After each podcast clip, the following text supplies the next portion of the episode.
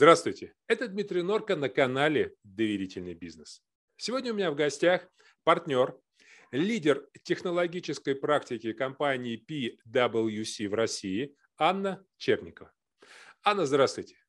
Здравствуйте, Дмитрий. Расскажите, пожалуйста, о вашей компании и чем вы занимаетесь. А, компания а, PricewaterhouseCoopers – это аудиторская и консалтинговая компания, которая присутствует а, на рынке России с 1913 года с понятным перерывом на 70 плюс лет по понятным причинам.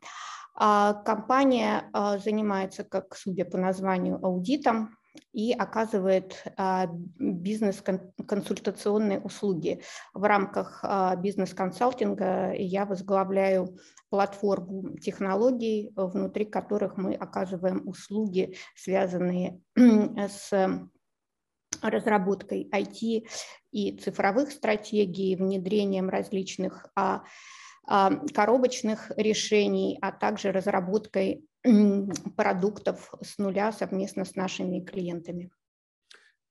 Анна, наш канал называется «Доверительный бизнес». Скажите, а вот если я попрошу вас дать определение доверия, что бы вы сказали? Что для вас доверие? Что такое доверие? Вот ваше определение. Я сегодня собрал огромную э, коллекцию, да, вот еще угу. не хватает вашего видения.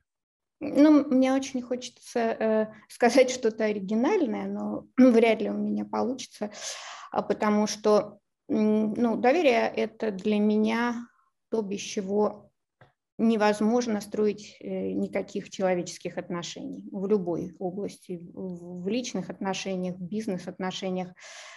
Это а, возможность положиться на кого бы то ни было в, сложной, да и не только в сложной, в любой ситуации, а, это для меня какое-то высокое качество отношений, без которого невозможно эти отношения развивать. Если нет доверия, нет отношений. Ну, доверие – это дорога с двухсторонним движением. Если не будешь доверять сам людям, ты не получишь обратного доверия с их стороны. Скажите, а как вы считаете, вот а насколько вы склонны доверять людям, насколько вам легко э, или сложно это дается? Вы знаете, вот я думаю, что э, я склонна доверять людям, и это, наверное, какое-то качество я бы не сказала врожденное, но оно какое-то приобретенное, наверное, еще и с детским каким-то опытом.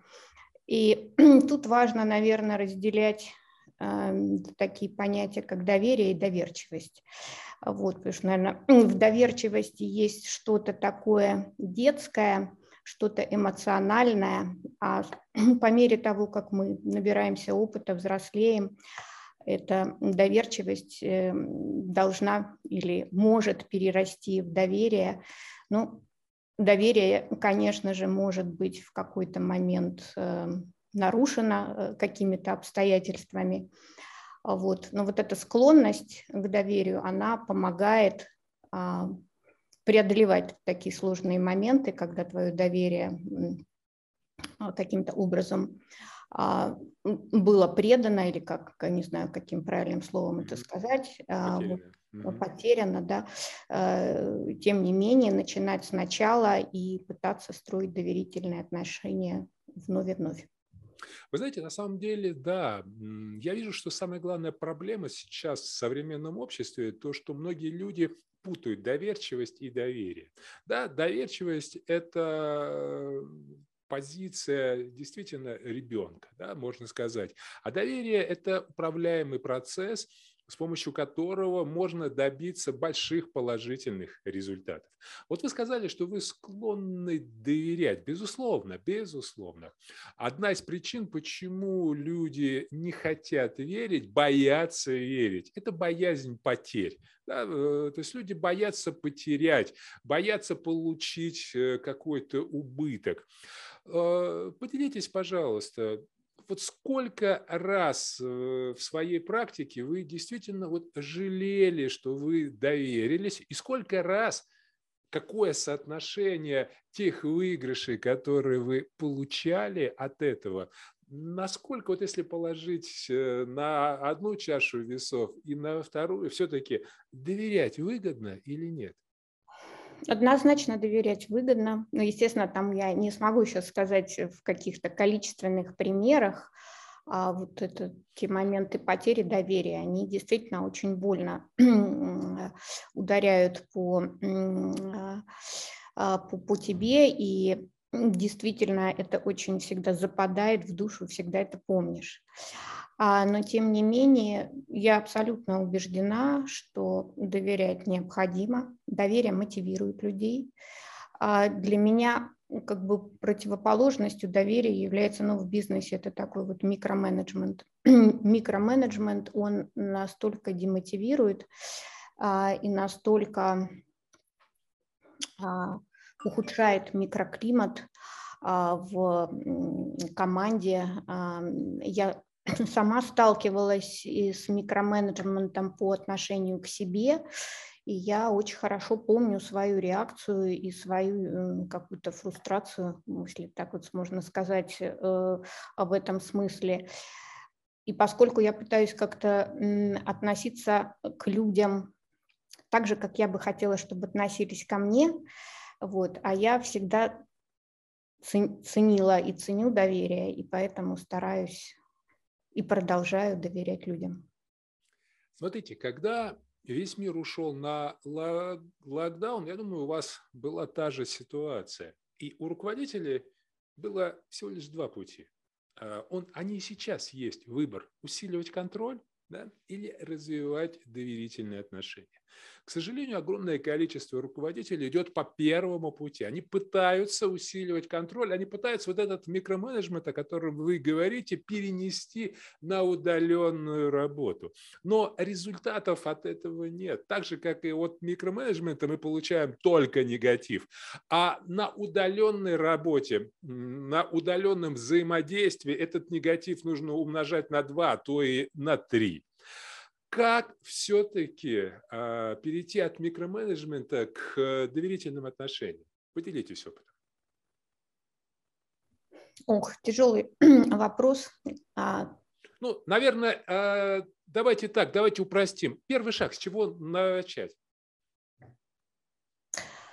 Вы знаете, меня в, ну, в работе, и я всегда это говорю своим коллегам, своей команде, меня не столько интересует процесс, сколько интересует результат. И это было до того, как мы уходили на удаленку.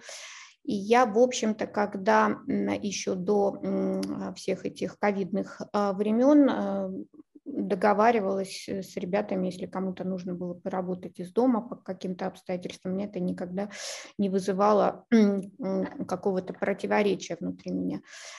И если человеку комфортно какую-то часть работы делать поздно вечером или рано утром, потому что у него там какие-то семейные обстоятельства, которые ему не позволяют э, быть доступным в какие-то определенные часы, то есть поэтому переход на вот эту удаленку, он, в общем-то, меня совсем не, никак э, принципиально мое отношение не, не изменил. И мы всегда смотрим по результату.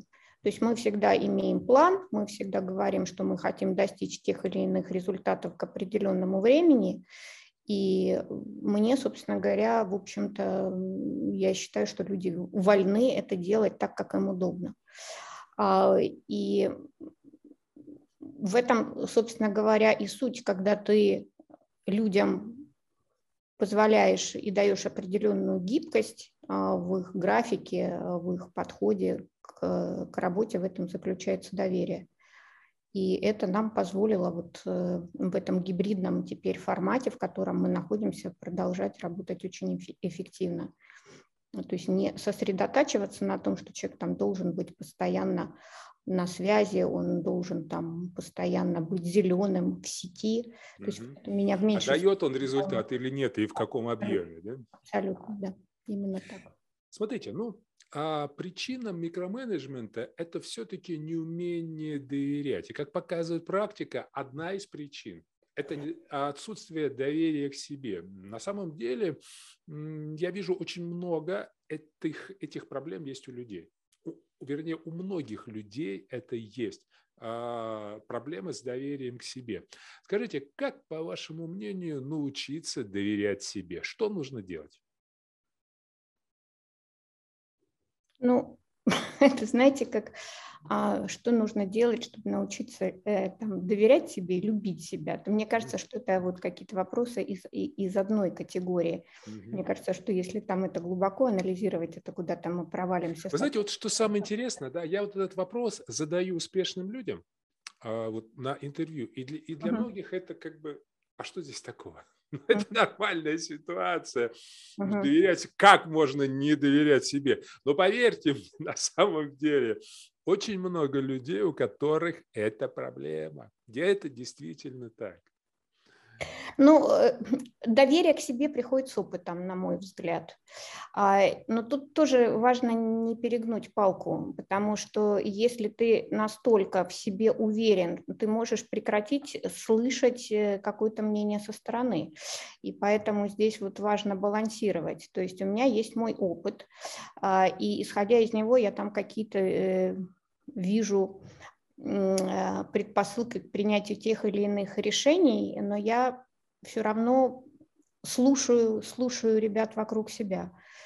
И для меня это важно, их мнение, потому что они иногда, ну, ребята могут посмотреть на ситуацию совершенно с другой стороны, которая мне там недоступна в силу моего там опыта жизненного, в силу того, что я не была в каких-то ситуациях, в которых они были, и они общаются с другими людьми, не с теми, с которыми я общаюсь. То есть это, наоборот, мне дает возможность сложить картинку целиком, сложить полностью пазл. Э, потому что если этот перегиб случится, то как э, есть э, мнение мое и неправильное мнение. Вот это то, чего бы хотелось избежать в таком гипертрофированном доверии к себе. Ну да. А, безусловно, на рынке консалтинга без доверия быть успешным невозможно. Как вы считаете, нас э, из специфики рынка, вот как можно понять, по каким критериям можно определить, вот, что вашей компании доверяют? А, ну, поскольку я работаю в сфере бизнес-консалтинга, тут ну, достаточно просто это определить. А, это определяется по тому, сколько в моем а, и моем личном, и также в списке компании есть успешных реализованных проектов, на которые я могу сослаться. Угу. Когда клиент готов а, вместе со мной выйти и публично заявить о том, что мы сделали совместно проект, и этот проект удался, и компания смогла достичь тех результатов, которые были поставлены. Но это вот один из таких совершенно ярких критериев а, доверия. И мы в компании PwC мы стараемся стать такими trusted advisor или там, доверительными партнерами для своих клиентов. А, а это означает, что это мы не воспринимаем каждый проект как один, а, который начался, закончился, и мы потом ушли и забыли. Мы работаем с нашими клиентами, нашими фокусными клиентами постоянно. Мы можем даже им предлагать сами какие-то проекты, о которых они даже, может быть, не задумывались, но нам со стороны это виднее. И они нас слушают. И а, для меня это является очень важным критерием доверия, что они понимают, что мы, зная их бизнес, имея ту экспертизу, которая есть у нашей команды, мы со стороны можем видеть то, что им внутри, вероятно, а, не так заметно. Поэтому это а, видно по тому количеству нашего присутствия внутри нашего клиента и по разнообразию тех услуг, которые клиент у нас заказывает. То есть если мы в разных областях его консультируем, это говорит о том, что есть полное доверие. Вот то, о чем вы сказали, это очень важный фактор. И все это называется одним словом репутация. Репутация компании, которая работает на компании. У вашей компании репутация топ, топ-3 компаний мира. Да, как, э, что помогает вашей компании создавать эту репутацию? И самое немаловажное – поддерживать ее на высочайшем уровне.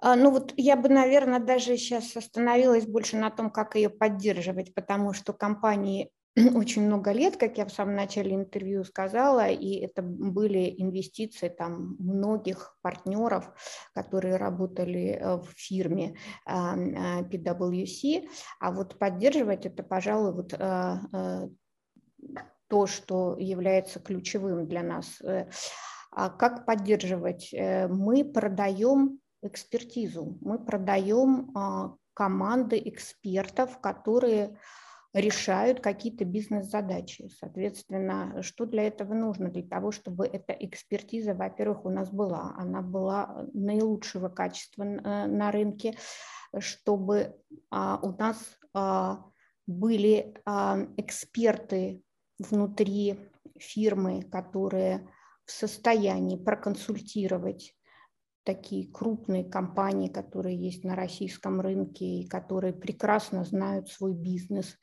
Эм, и, соответственно, самая большая инвестиция для поддержания этой формы, этой репутации, это инвестиция в, э, в наших сотрудников.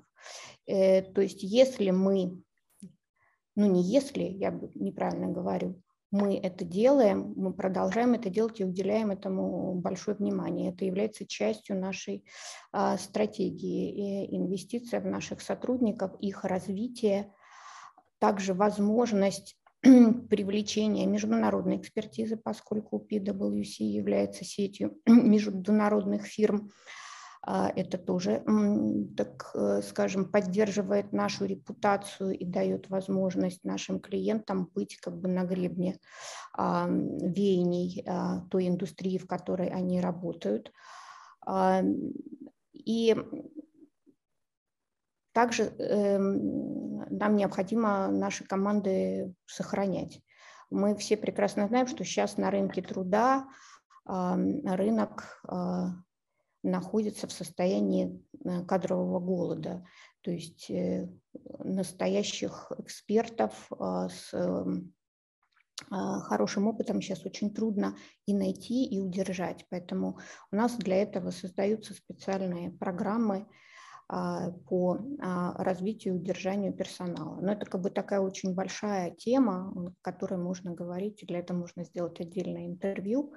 Но, собственно говоря, вот это что, еще раз, если подытожить, как эту репутацию удерживать, это продолжать инвестировать э, в наших сотрудников со всех точек зрения, с точки зрения экспертной, удержания, развития, поощрения, четкий карьерный рост. Все эти моменты вместе дают нам возможность обладать а, теми кадрами, которые, которые, как мы знаем, решают все. Ну, смотрите, безусловно, знание, опыт профессиональных сотрудников, они очень важны. Но достаточно ли этого для того, чтобы э, действительно отношения были высокого уровня доверия, и компания работала долго. И вот этот был имидж, э, репутация высочайшая.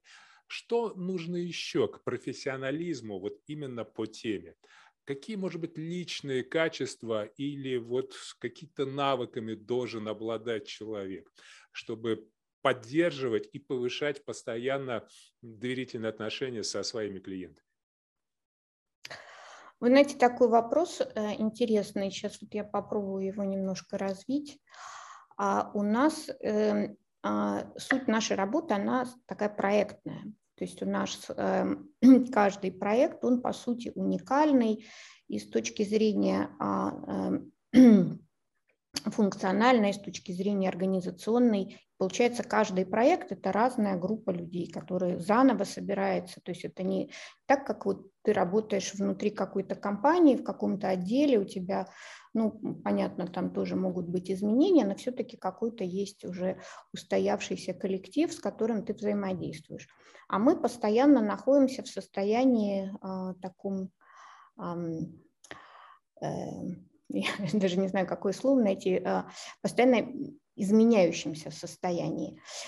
И тут бывают ситуации совершенно различные.